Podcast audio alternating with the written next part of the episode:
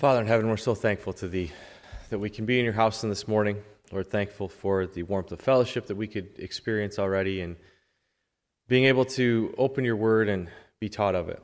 Lord, we pray that as we would do so in this day, that our minds and our hearts could be freed from the other distractions that would seek to, to weigh on us.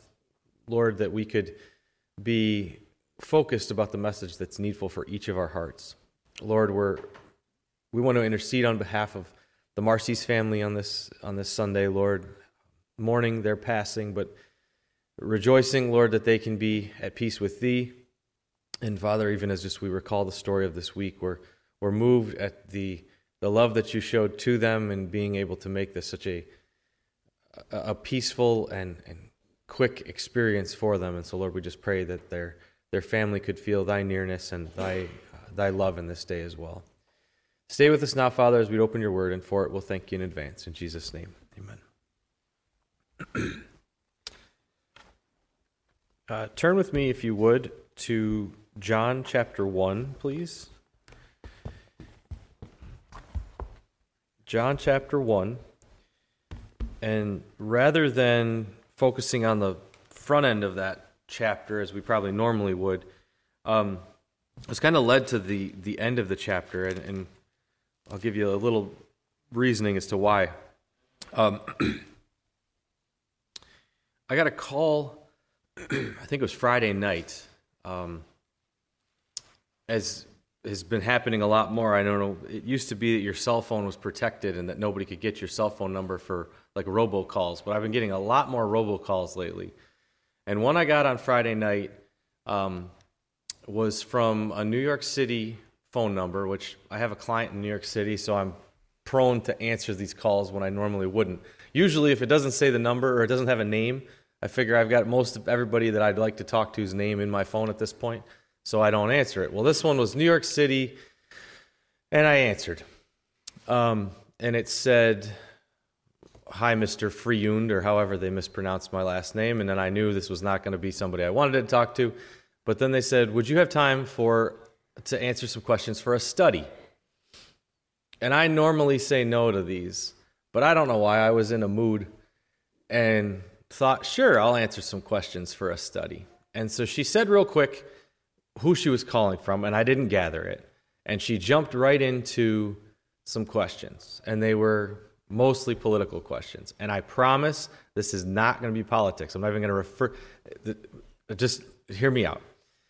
She said, um, do you mind me asking who you voted for in the last election? I didn't really care. I told her. Uh, do you mind me asking if you are, and then it's the scale of like one to five, right? Very likely, not so likely, sort of likely, or extremely likely to vote for, and then gives you the candidates to choose from. And I was honest, and then she asked me as to why, and then gave me the options as to why. And my options were, for example, um, and I'm being excessive in the way I'm saying this, but are you more likely to vote for so and so because they're the devil, or are you less likely to vote for them because they are the second coming? Like the opposite, the ends of the spectrum were so obnoxious and obvious that I'm thinking, like, I'm not a statistics guy. I did like my statistics class in college.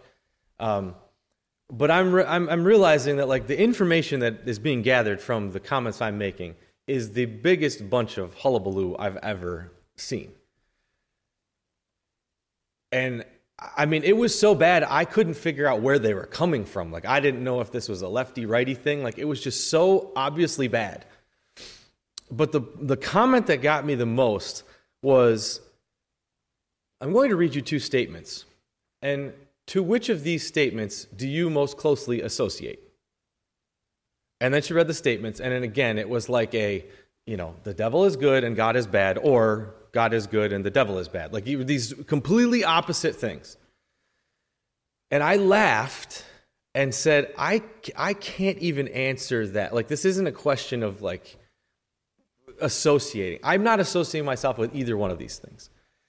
And I did have the presence of mind as she was finishing up. And I thanked her because I said, I know you didn't write these questions, but I thank you for going to the effort. I said, I just would hope that somebody could put together better questions next time.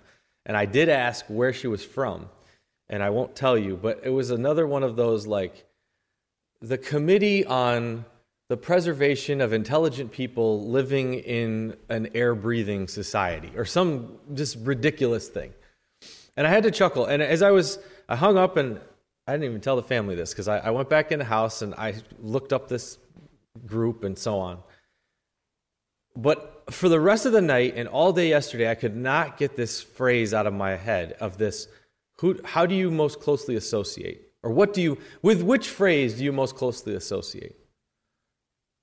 And it made me think of different things in Scripture, like how do we, uh, associations in Scripture. Like what came to mind was when the Apostle Paul is writing, and when he talks about, you know, some of you say that you're after Paul, and some of you say that you're after Apollos, but we say that we're all after Christ.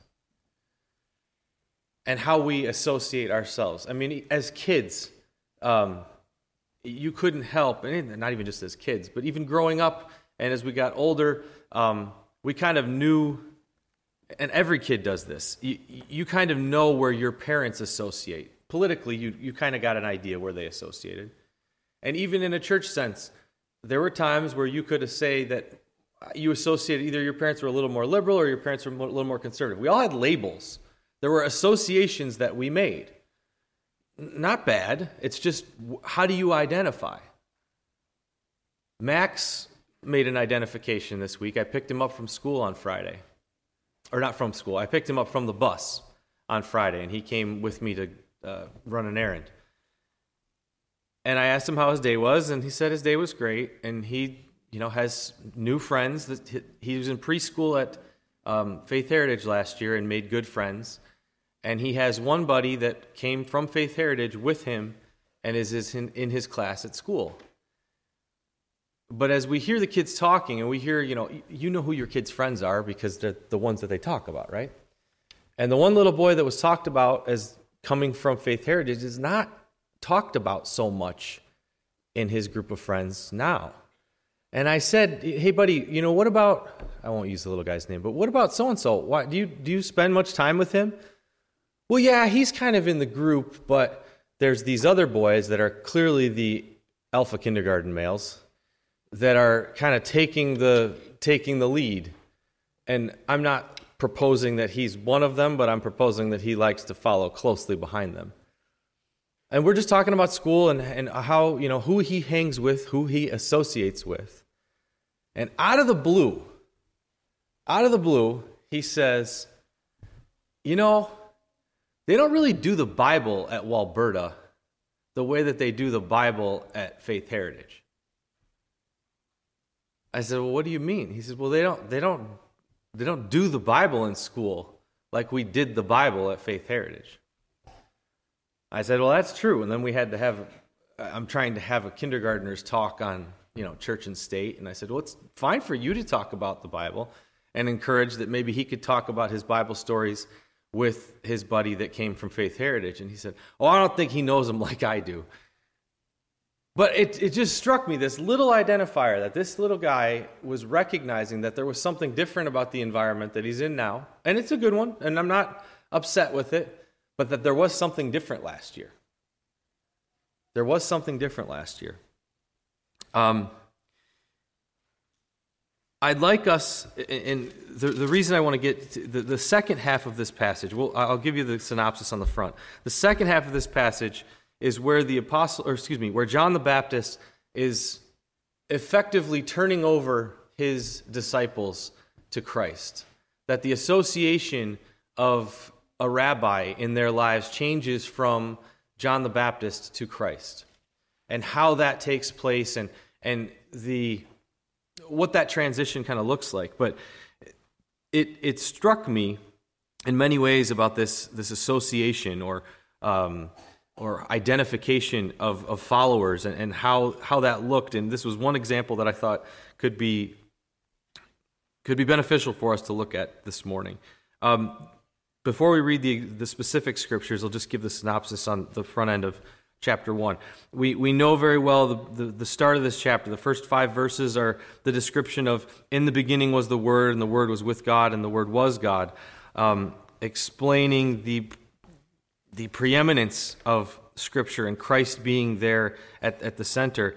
We're introduced to John in verse 6. There was a man sent from God whose name was John. The same came from came for a witness to bear witness of the light that all men through him might believe. He wasn't the light, but was sent to bear witness of that light.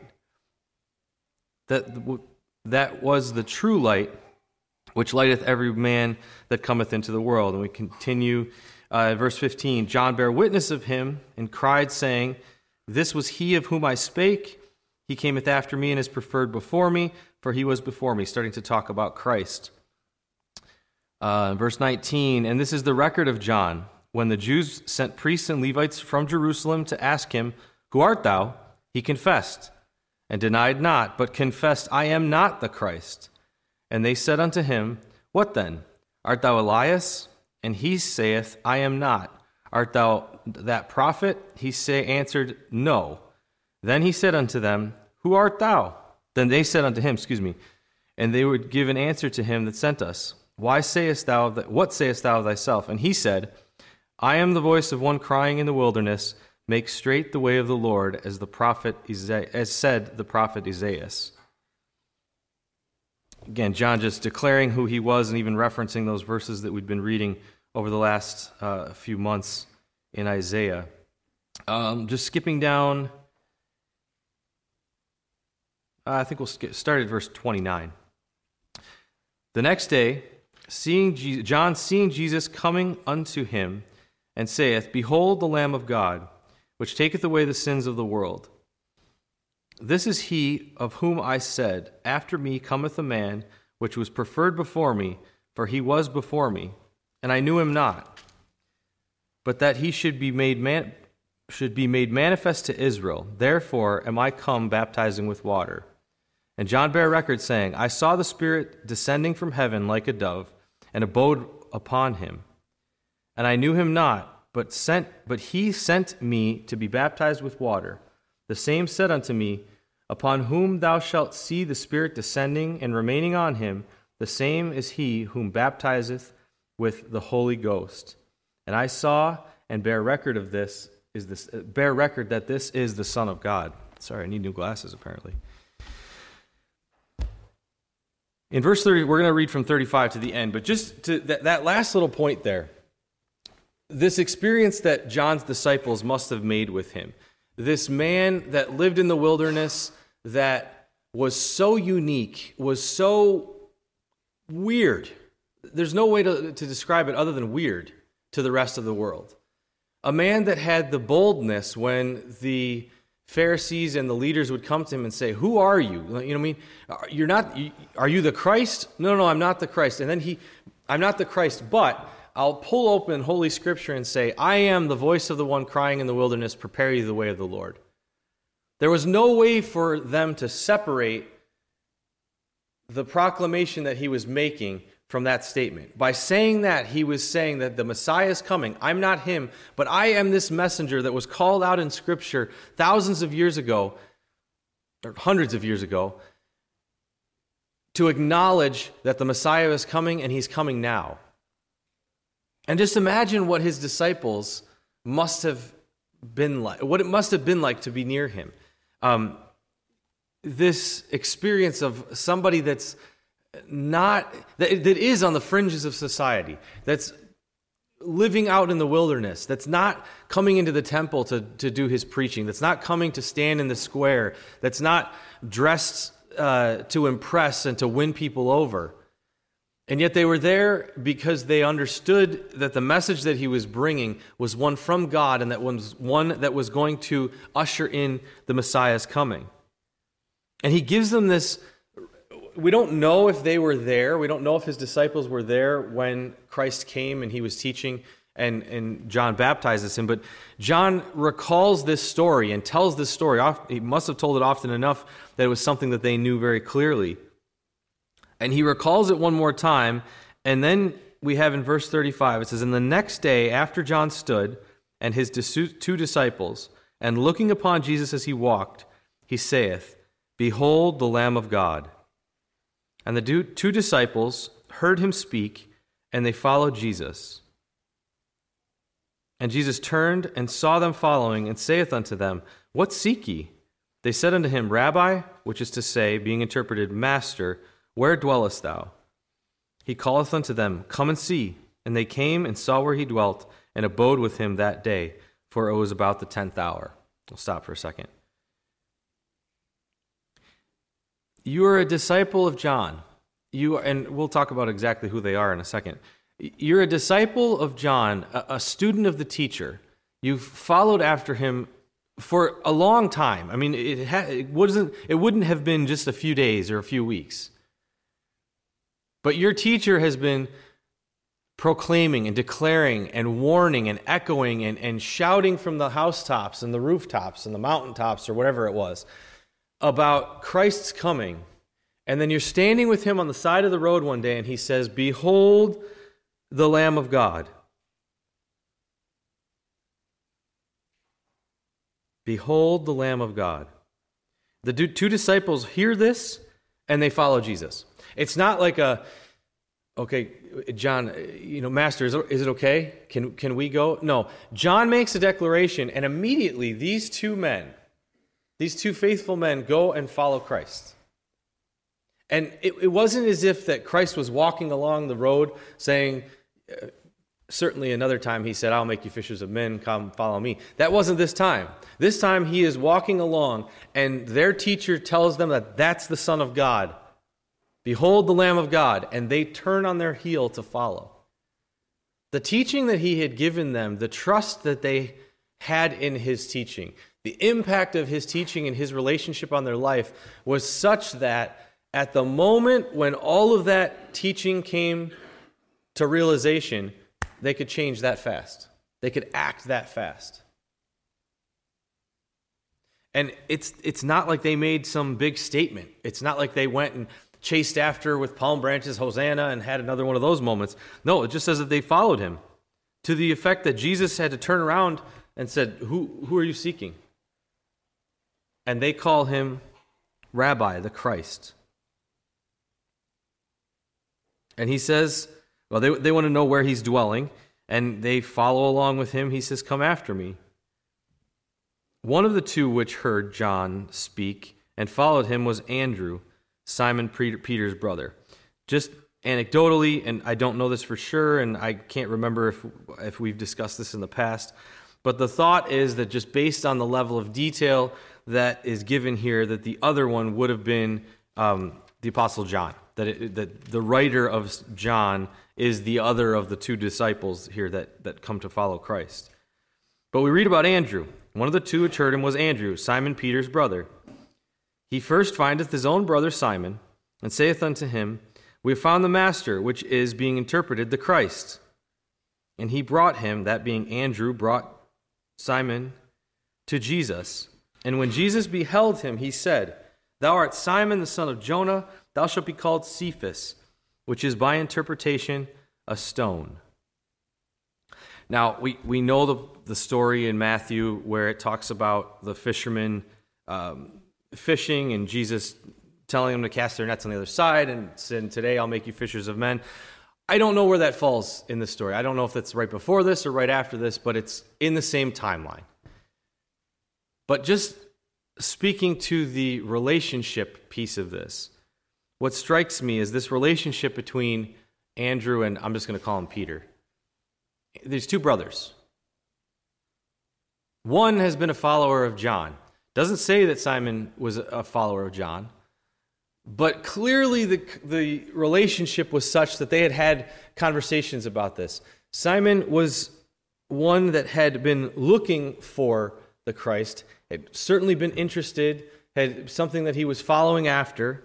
Because at the moment that Andrew comes and says, We have found the Messiah, which is being interpreted the Christ, as soon as he says that, his brother follows him. There's a relationship there that is strong enough, such that with that one proclamation, he has his brother come. And and not just one to, to be interested and, and you know curious as to what's going on because when jesus sees him he says thou art simon the son of jonah thou shalt be called cephas We don't know what the introductions were before. We don't know if the fishing story happened just before. But when Jesus sees Peter coming, he says, You know, I'm changing your name. You're going to be called the stone. And we know that on this stone I will build my church, that that whole part of the story is coming. But I, I just marvel at this relationship. My brothers and I, I, we, I feel like we have a good relationship. I've, it's interesting to me how the relationships changed over the years. Um, you know, we, Jared and I used to work together at Brinson, and I don't think we look at all alike, but people would automatically say, You guys are brothers because only brothers could talk to each other that way while they're working together. Um, immediately, they knew that we were brothers. Tim is a lot younger than me, and so we didn't ever have that real experience working together. Um, but even now, we have mutual friends, folks that he works with are are friends of ours, and the comment has come up, well, clearly you guys are brothers. Again, I don't, in a million years, I don't think we do anything similarly. But there's that connection that brothers have. There's that connection, that, that familial connection that, you know what? You know, there may be things that I do that annoy him to death. I know there are. But if Jeremy said, I found the Messiah, not even just the Messiah, if Jeremy said, I found a really good tool, you need to try this tool. I'm trying that tool immediately. If it probably happens more with Tim in this effect, there's a restaurant. You have got to try this restaurant. I'm going. The, the, the relationship stretches too, right? Like, it, it doesn't have to be blood relatives.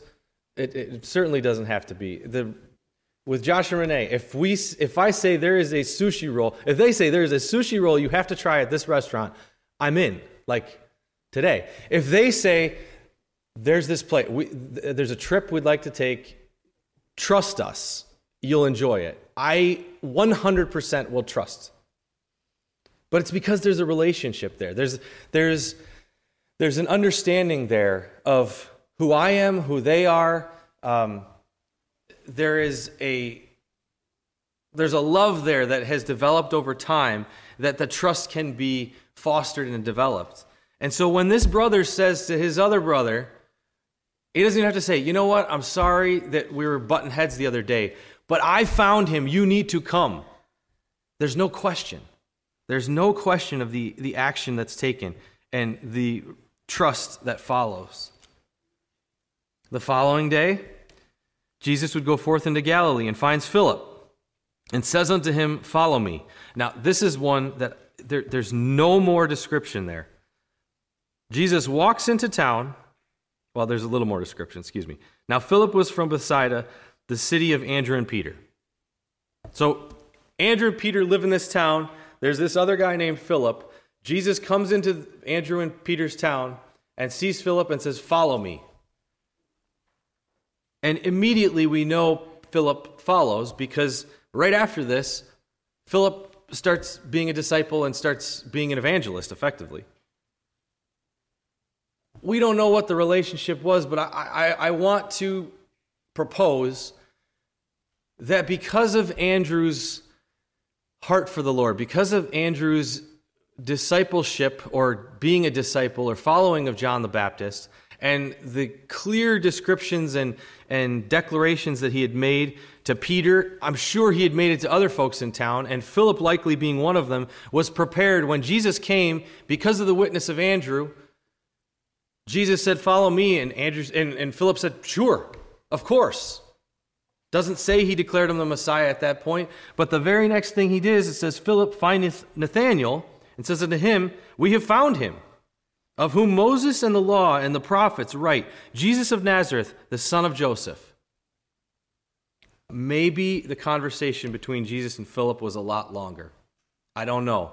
But from what we read, it was preparation of his heart by God and by the witness of his disciples' friends, or the discipling friends, that follow me yielded, we have found him of whom Moses and the law and the prophets did write, Jesus of Nazareth, the son of Joseph.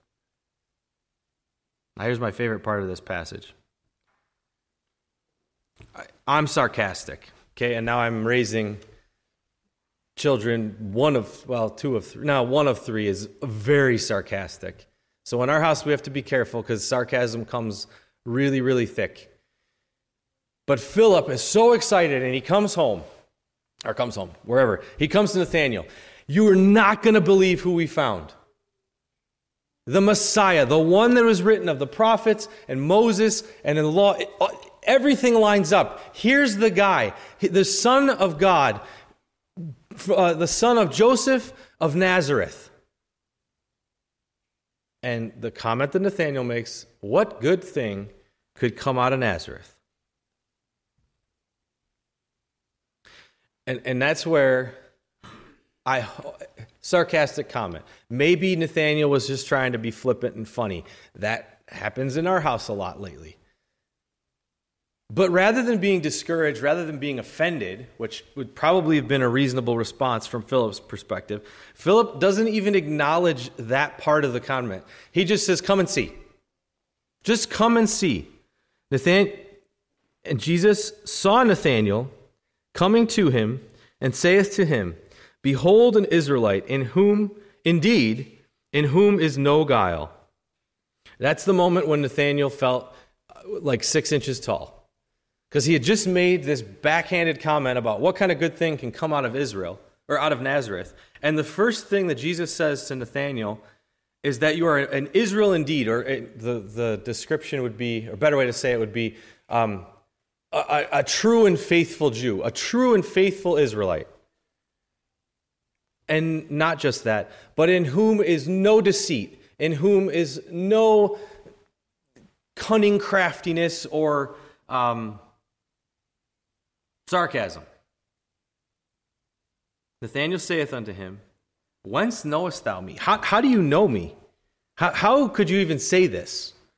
And Jesus said unto him, Behold, that Philip called thee, when thou wast under the fig tree, I saw thee. But, excuse me, before Philip called thee, when thou wast under the fig tree, I saw thee. What does that mean? What that says to me, and I'm, I'm interpreting here, was that Nathaniel might have been a bit sarcastic. He might have been a little flippant. But Nathaniel was one that was seeking after the Lord, didn't know didn't know what God had in store for him, didn't quite understand how this, this guy that he had heard of, that Andrew had been yelling about and, and saying that he's declaring the way of the Lord, not sure exactly how that falls into things. But as we read so many other places, when we're studying after the Lord, going into a quiet place, would sit under the fig tree and contemplate what God's will for him was. And the reason I think we can say that is because Nathanael's response is Rabbi, thou art the Son of God, thou art the King of Israel. Just by Christ saying to him, I saw you there. I know the consideration of your heart. I know, the, not the, consider, the thoughtfulness of your heart and the pursuit of truth that has been a, a fixture of your life. I saw you there. He could then acknowledge that God was the Son of God, that Christ was the Son of God and the King of Israel. Verse 50 Jesus answered and said unto him, Because I said unto thee, I saw thee under the fig tree, believest thou? Thou shalt see greater things than these. And he said unto him, Verily, verily, I say unto you, hereafter ye shall see heaven open, and angels of God ascending and descending upon the Son of Man. A beautiful bookend to, to how we heard John describing that exact same thing happening when uh, he, he baptized Christ. In, in verse 33, we can see there. I know it's a quick landing of the plane. What I was just so struck by was were these relationships, these associations and relationships. We have these disciples that probably never expected when they first follow, first began following John that there would be such a drastic change or drastic turn in their spiritual life and in their following of a new rabbi. Probably didn't envision what the, what the final um, experience would look like. And yet, because of the teachings that John had given them, because of the way the Spirit had worked in their lives as they were, te- as they were students of John, when the acknowledgement of Christ came to them, when they had to confront themselves with a relationship with Christ, they were immediately able to embrace him as the master and the Messiah. In the same way, based on these relationships, not that the relationships created the saving faith, but the relationships that these brothers had, that these friends had, were the things that were the, the, the building blocks, the foundation. The relationship that one had with Christ was something that they could show to their neighbor, show to their brother, show to their sister. As you know what, this, this is the blessing that it's been in my life. And when Christ shows himself to you, you will be able to experience him and embrace him and accept him completely as I have.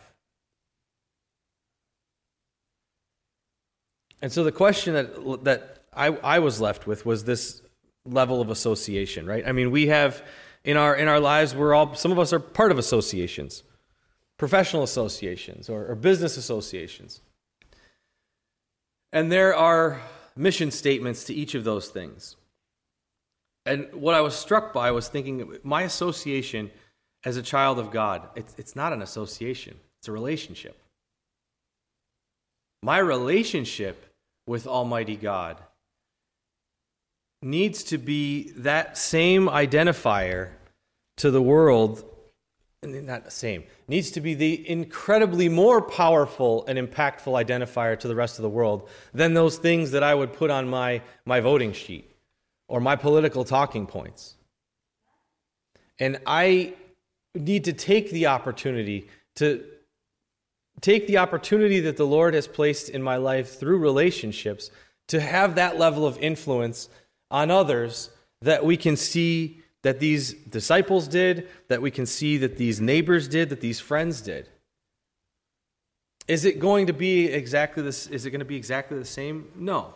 Are we going to have the same relationship with everybody? No, we have there are some that we're closer with and some that we're not. And so rather than being discouraged at times when I don't feel like there the the influence is there when I be, rather than being discouraged at those times where I feel limited or I feel um, frustrated with not being able to make progress on, on one particular relationship like why why can't I why can't the Lord break through that particular wall in that particular person's life?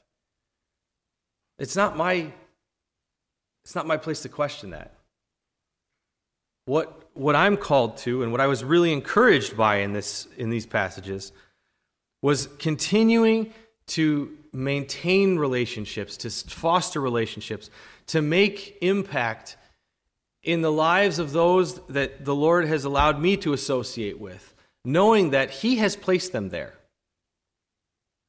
He has placed each one of us in each other's lives and in our neighbors' lives, in our coworkers' lives, in our classmates' lives for his benefit and his blessing and for his use in the kingdom. It's not just coincidental that we live where we live. It's not just coincidental that relationships that were close that quieted or cooled over the years become warmed again years later. God does that in our lives so that one, we can experience His presence and to be used by Him, but because there's a time and a season that that relationship is needed for one of us, or both of us, or whatever's needful for Him. I keep thinking of my my classmate that was my best friend in high school that we were very close in high school and graduated and didn't talk for 15 years. And then all of a sudden, there was tragedy in his life, and the Lord brought us back together. Though miles separate, and it's tough to talk or tough to visit, but it, it, for everything, there's a time and there's a season. And when I look at this relationship that these brothers sought after and followed after, after their rabbi until the appointed time when the Son of God was placed in front of them, and immediately they could embrace him. And so I pray that as we would look at our lives and we would look at the, the opportunities that we have to influence those around us, that we would see it, see our walk that way. That it's not our job to, um, it's not our job to, to check marks on, on who we've won for the kingdom, but it is our job to point each and every one of them toward the kingdom and pray that we could do that, um, do that more every day.